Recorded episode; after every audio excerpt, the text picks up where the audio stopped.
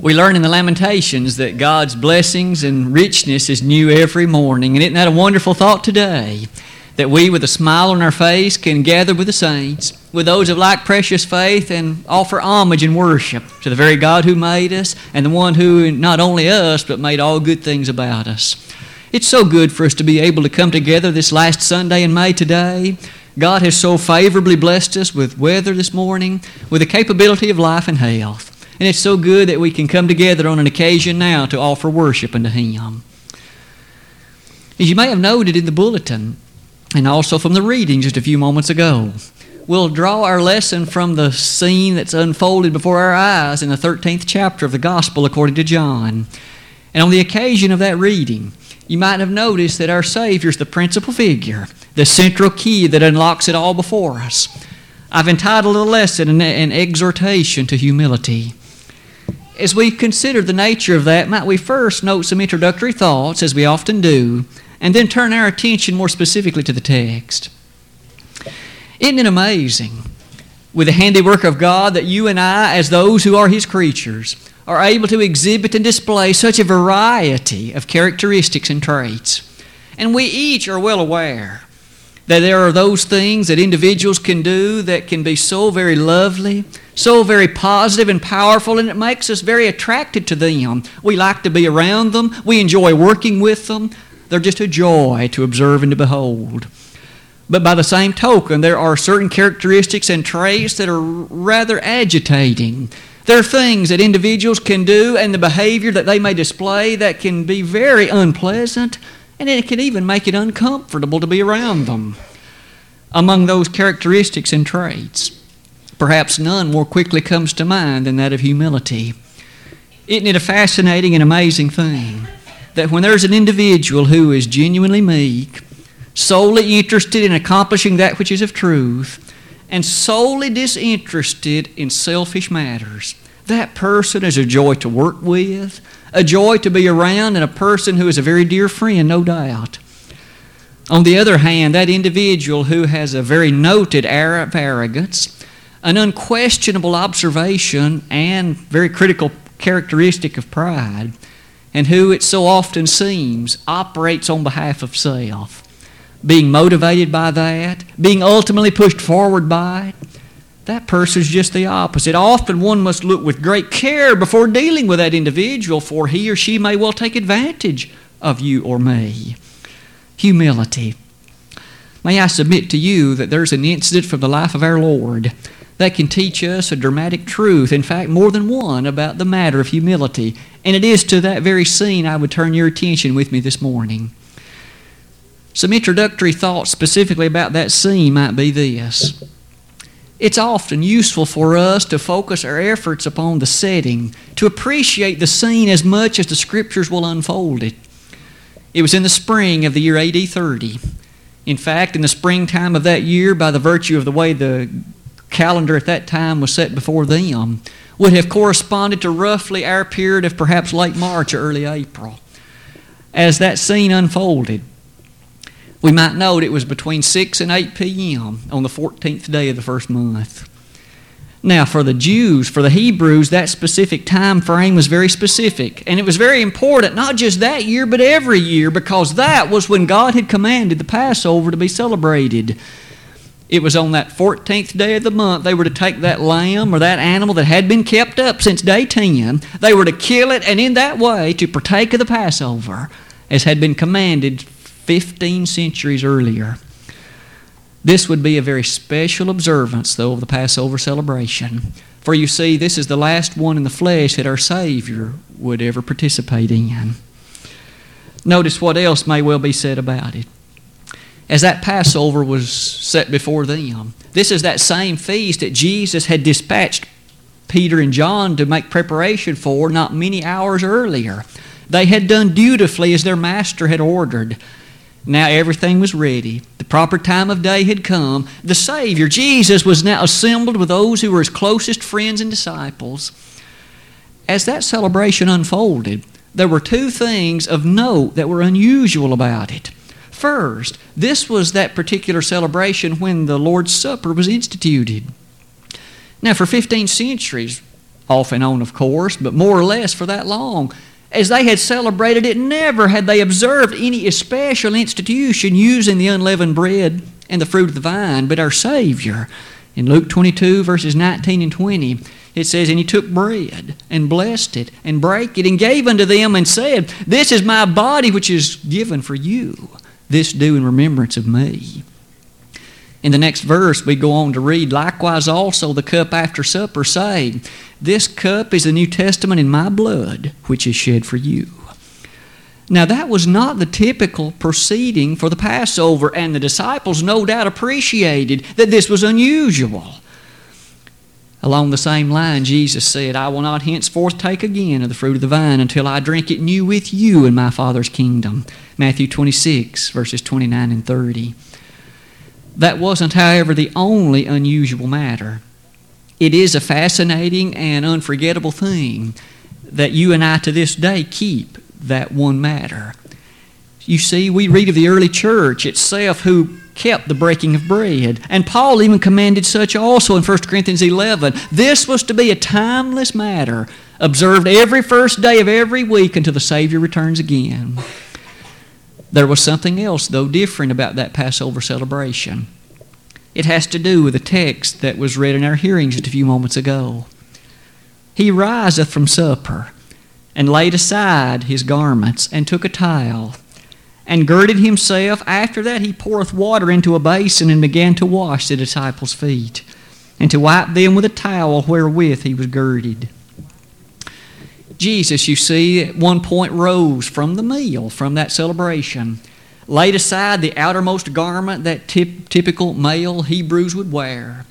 As he laid that aside, he took a basin, poured water in it, and proceeded one by one to make his way to each of the apostles, the disciples, if you will, to wash their feet with the water in that basin and to dry them with a towel that he had taken along with him. He was washing their feet. As he made his way one by one, he came to Peter, and Peter, needless to say, was a bit confused, for Jesus was his Lord and Master, and the others knew that as well. We read, however, that Peter vocalized his thoughts. Notice verse 8 Thou shalt never wash my feet, Peter said. Jesus, in rather hasty remarks, said, If I wash thee not, thou hast no part with me. You see, Peter was well aware that this one who was washing his feet was participating in something that not only seemed unusual, it seemed inappropriate. Thus, he first said, You will not wash my feet. He quickly, however, asked not only my feet, but my head and my hands. Peter's mind was changed rather dramatically, but that still wasn't all. In the washing of the feet, might we ask, what was Jesus accomplishing? Was this too a matter that was to be a perpetual memorial, something that's to always be done? We understand that, Pippin, when we come together, we do not have a foot washing ceremony. We do not make that a part of worship. But yet, when we arrive at verse number 13, I would ask you read with me verses 13 through 17. You call me Master and Lord, and you say, Well, for so I also to wash one another's feet. For I have given you an example that ye should do as I have done to you. Verily, verily, I say unto you, the servant is not greater than his Lord, neither he that is sent greater than he that sent him. If ye know these things, happy are ye if ye do them. One might quickly question what was the principal lesson involved in this activity. I have shown perhaps a picture that we can indelibly print in our mind to help us imagine what it was that took place. Now, certainly, as I found that picture, we should appreciate the reading appears to have taken place indoors, and that picture I was able to find indicates an outdoor, so don't look upon that in every detail as exact. But as we imagine Jesus, the Son of God, washing one by one the feet of the apostles, it does set before us what was the lesson that Jesus was attempting to teach. Perhaps this is a more modern picture of what sometimes takes place, and in fact, not just sometimes, but frequently. For it is by and large the case that the denominational world, in fact, has foot washing ceremonies, and it's perceived to be a required part of service, literally, on the part of those that would be pleasing before the eyes of God. What was the principal lesson? Was Jesus teaching that it's a sin to have dirty feet? Was Jesus teaching that it is in fact a condemned matter in order to have feet that are unwashen and unclean? Or was there a far deeper message to be seen? As we consider some of the features yet to be observed, what could even be said about the object lesson Jesus taught here? First of all, the washing of feet. That was an exceedingly vital and often apparent matter in the ancient era. The Palestinian region is dry, for much of the year exceedingly so, and as such, we understand that the only shoes, if they're worn at all, were of the sandal variety, and hence the feet would become rather dusty, rather dirty. It was a noted and dramatic act of hospitality on the part of any host to make provision for the washing of the feet of his guests. In fact, if that person were of sufficient wealth, he no doubt would have a servant, one of his servants, to wash the feet of those who were his guests. If that person were not wealthy enough to have servants, he may well provide the basin and the water, and the person could wash his or her own feet. In fact, in the book of Judges, that's the way that it in fact took place. On another occasion, perhaps, the host himself might humble himself and actually wash the feet of those who were his guests. Jesus makes one reference in Luke 7, verse 44, that on that occasion the degree of hospitality is what the Pharisee had not extended to him. That was the very occasion when you might remember a woman came. She began to wash Jesus' feet with the tears from her face, and she wiped his feet with the hairs of her head. As the Pharisee in his own heart was questioning why Jesus would allow this woman of ill repute to touch his feet, Jesus, though he turned to the woman, he talked to the Pharisee and said, Those who have been forgiven most will, in fact, do the most. She's loved much. Along the line of that discussion, he said to that Pharisee, You have not given water to wash my feet. You haven't made provision in the basic act of hospitality and generosity. We see then that the washing of the feet was a very customary act on that occasion, but it did involve the lowly behavior on the part of a person, for that was considered one of the most menial and one of the most lowly of tasks that could be performed the washing of another person's feet.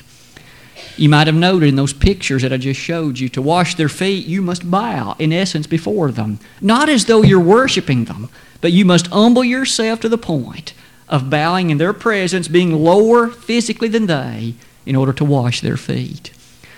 This object lesson that Jesus presents to us then asks a number of questions.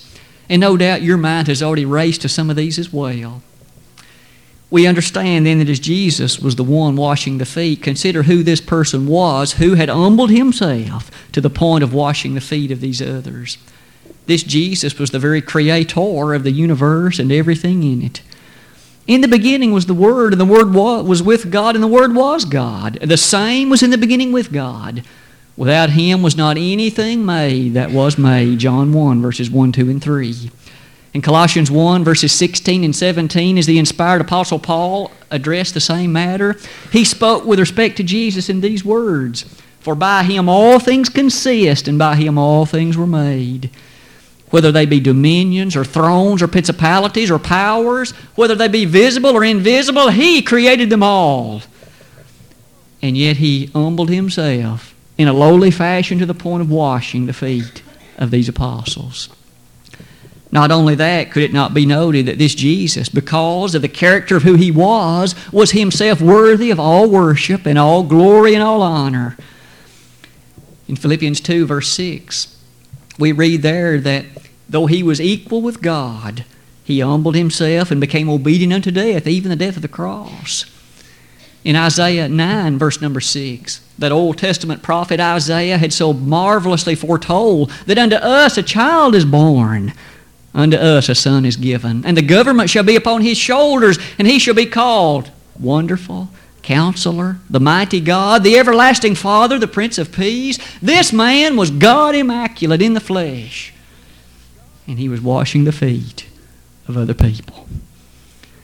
Isn't that an amazing picture?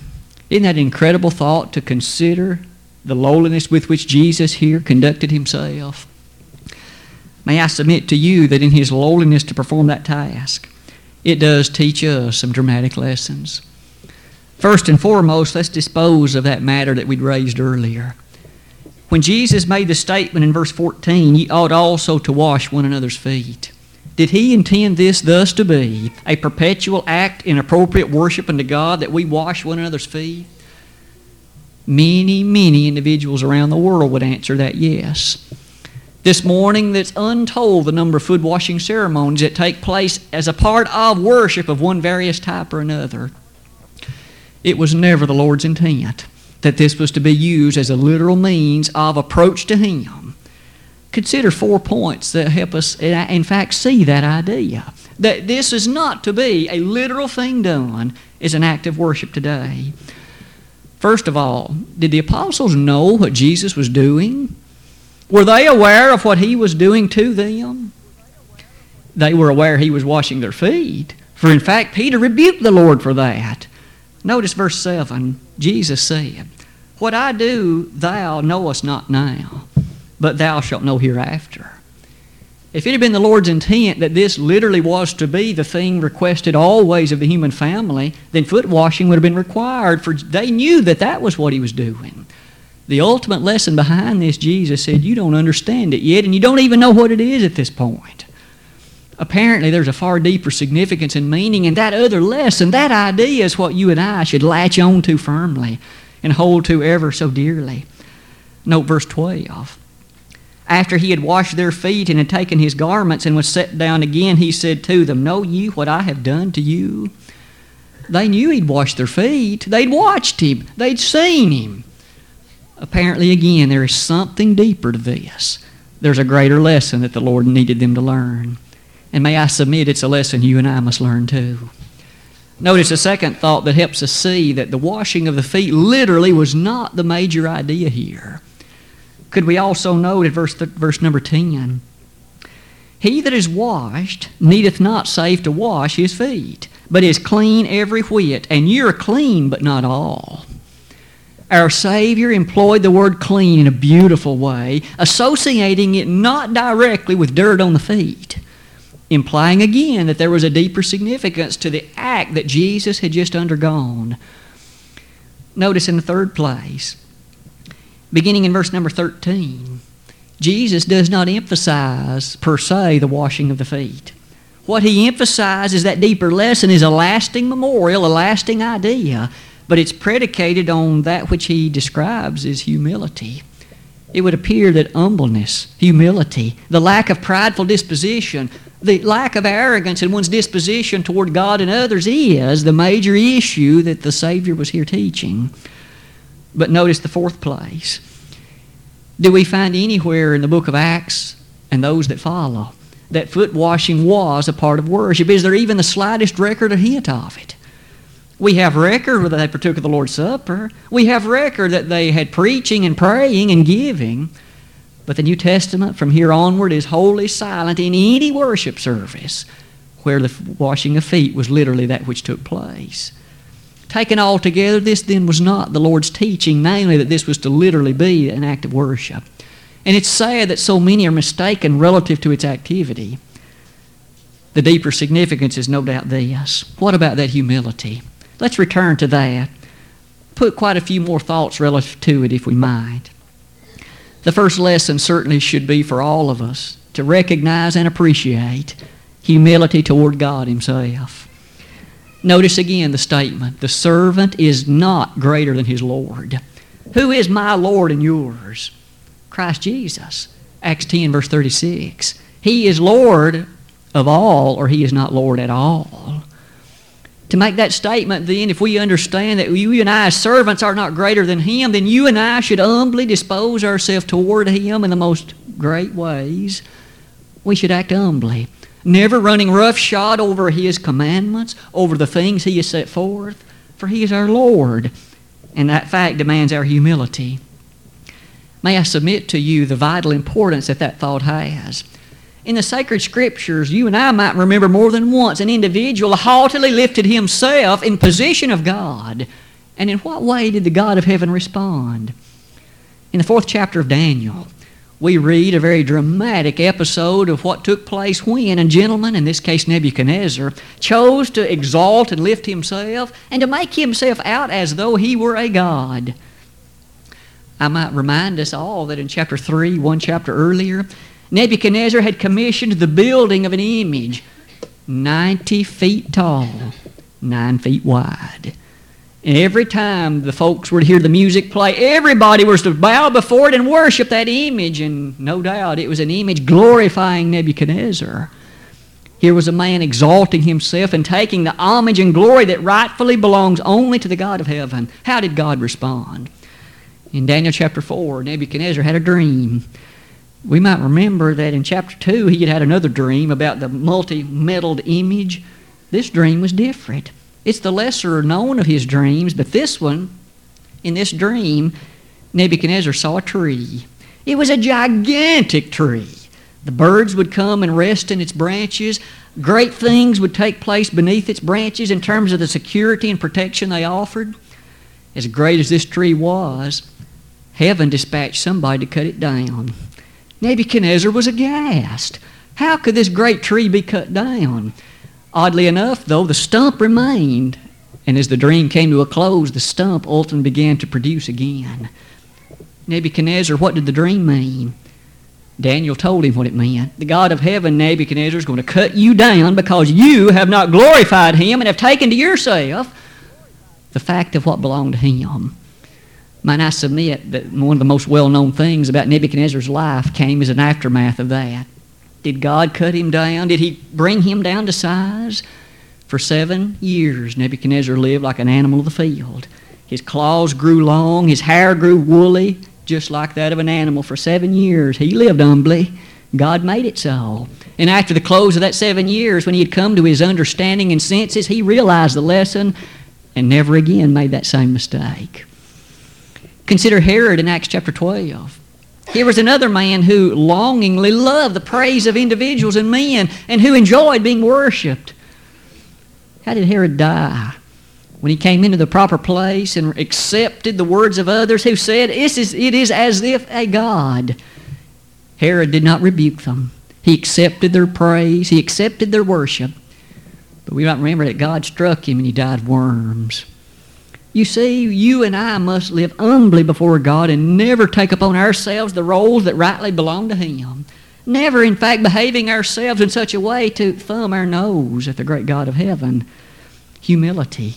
The servant is not greater than his Lord. None of God's commands are ignorable.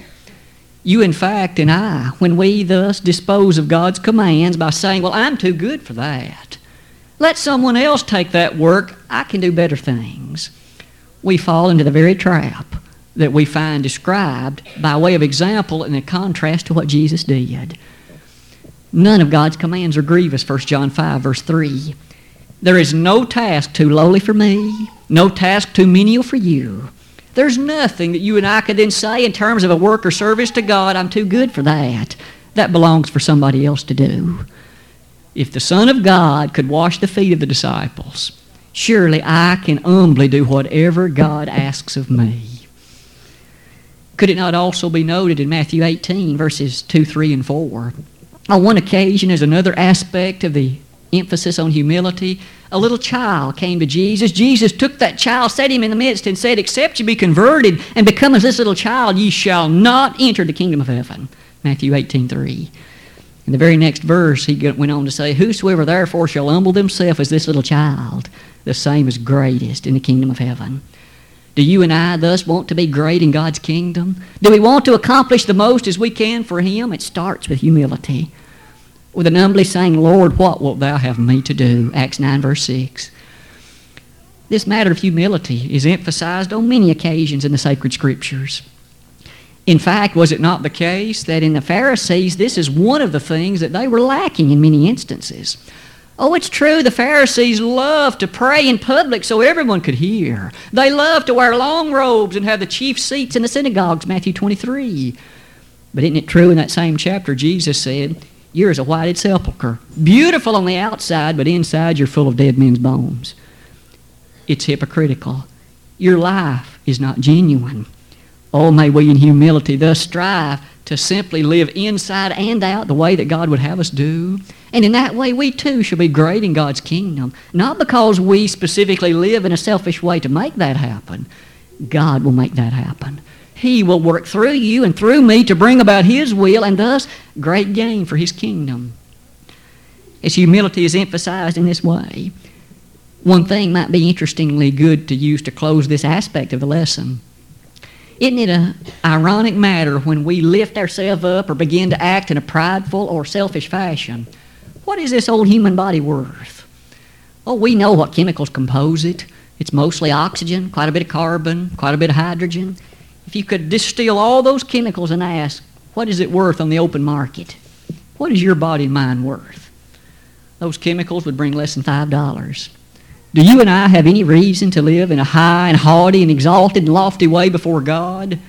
We don't. The only thing that makes us great is the shed blood of the Savior. When God looks upon those who are His children, such as you or me, and He sees in us His Son and the shed blood of His Son and the efficacious nature of that blood, that's what makes you and me great. It isn't Randy Bybee that makes Randy great or it isn't put your name in the same place. If you and I are great, it's not because of what I've done, what you've done. The servant is not greater than his Lord in humility. It leads us to the second lesson, though. Not only humility before God, but what about certainly humility before others? In verse 14, the Savior did say, Ye ought also to wash one another's feet. We've already learned that didn't mean by this Jesus as a literal part of what you and I must do physically. But now might we ask about the lesson? If humility is the chief lesson, are you and I to then act humbly before each other as brothers and sisters in Christ and before others as fellow members of the human family? Certainly we should. Consider some added points in the New Testament about that idea. Didn't Paul command in Colossians 3:12 that one of those things with which we are to be garbed as those pleasing to God is humbleness of mind? Just as surely, then, as we seek to add those other things like love, we must also endeavor to add to our life humility. In fact, it is an interesting part to consider how often our society and culture does not encourage humility. Isn't it bas- basically a fair observation that in so many instances, culture encourages just the opposite of humility? You lift yourself up, you do what's necessary to gain the end you desire even if it is to trample upon the feelings and thoughts and dispositions of others, even if it is in fact in a way that is looked upon somewhat disfavorably by certain few, it matters not if by that you gain what you want. Now, admittedly, some of the commercials on TV seek to accomplish the same end, don't they? It may sound an innocent thing, but have it your way. Now, we know there ain't anything wrong with eating certain foods accomplishing that means of filling that need for the body. But if we allow that thought to seep into other areas of our life so that I always want it my way, then I have stepped too far. I overlook the matter of humility and the necessary things concerning it. Just as I said earlier with respect to our service to God, does it not then bear the same here? There is no task too lowly or too menial that I should be willing to do in service to you, and the same each of us for one another. It is not beneath my dignity to accomplish anything for your betterment as a fellow brother or sister in Christ. I should not then behave in a haughty fashion. No wonder David exclaimed in the opening verse of the 131st Psalm, I have not exercised myself in thoughts too high and haughty for me. And when you and I make the mistake of failing to do that, we've sinned. For you see, that is not the position of us. Perhaps would it not be fair to say in closing that it is in humility that great service comes. Our Savior promised it. As the Pharisees were wont to avoid that in Matthew 6, they fasted and prayed just so others would notice. Jesus said, Do things without that purpose in mind. God will take care of the reward. He will, in fact, bless you mightily. And did, was it not James who said, Humble yourself in the sight of the Lord, and he shall lift you up? When you and I try to pull ourselves up by our own bootstraps, we quickly fall. For was it not Paul who said in 1 Corinthians 10, verse 12, Wherefore let him that thinketh he standeth take heed lest he fall. You and I thus need humility, and we need it deeply. Because sometimes of a lack of humility, we fail on many other accounts. If an individual comes to me and asks my forgiveness of something that person has done offensive to me, if humility is something that I lack, it is unlikely I will forgive as I should. I will hold a grudge. I will be unwilling to forgive because I'm better than you. When in fact I am not. We are each simply creatures made out of nothing but dust. And before God, that's how we stand unless the blood of Christ makes us anything different.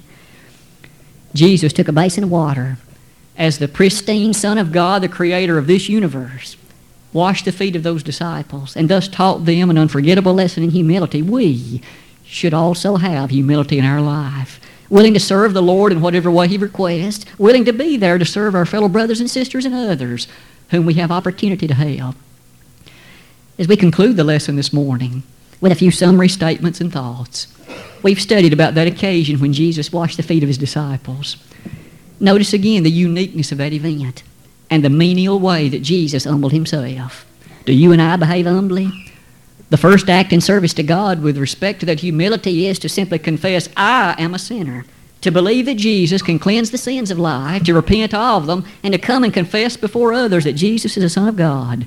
And in that act of baptism, others witness your burial and ultimate submission to the call of God. That's a display of humility, humbling yourself before God in obedience. From that point onward, humbly live through life, happy to do His commandments, whatever they be, wherever they take us.